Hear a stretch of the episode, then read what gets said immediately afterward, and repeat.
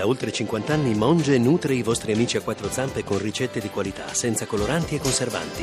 Monge, la famiglia italiana del pet food.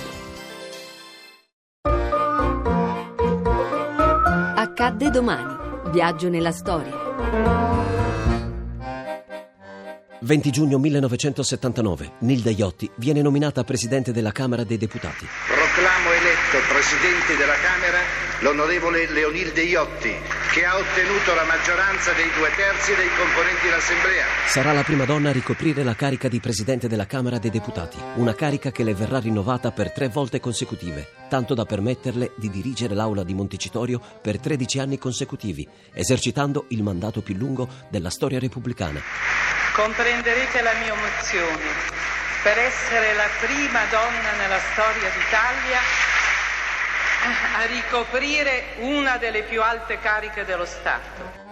La sua presidenza è chiamata ad affrontare una legislatura difficile, travagliata dalla grave minaccia del terrorismo e della criminalità. Ma la Iotti ha un carattere forte ed è determinata a proseguire le sue intuizioni politiche. Sostiene infatti la necessità di avviare una stagione di riforme che includono alcune parti del regolamento della Camera, per dare concretezza all'idea del Parlamento come luogo di confronto e di centro della vita politica e istituzionale. Io penso, signora Presidente, che lei neanche in questi momenti coglie la buona occasione di tacere, signora Presidente.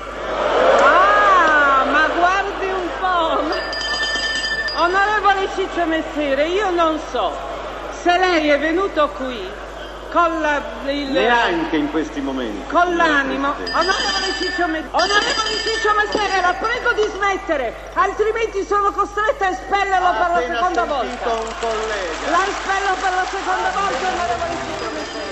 È forte nel tenere a bada le critiche e l'ostruzionismo dei radicali ai decreti antiterrorismo di Cossiga. Nella dodicesima legislatura, Nilda Iotti torna a convogliare le proprie energie sulla difesa dei diritti delle donne e si impegna per l'approvazione della legge contro la violenza sessuale. Rinuncia a tutti gli incarichi il 18 novembre 1999 a causa di gravi problemi di salute. La Camera dei Deputati accoglie le sue dimissioni con un lunghissimo applauso. Sono molto fiera proprio perché sono una donna.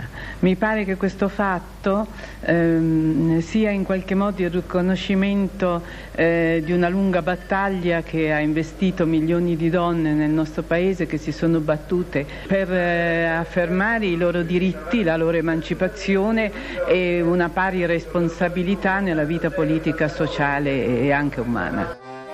Muore a Roma il 4 dicembre dello stesso anno. Quando muore, Le Monde le dedica una nota con questo titolo: Se ne va la gran signora della politica italiana. A domani da Daniele Monachella.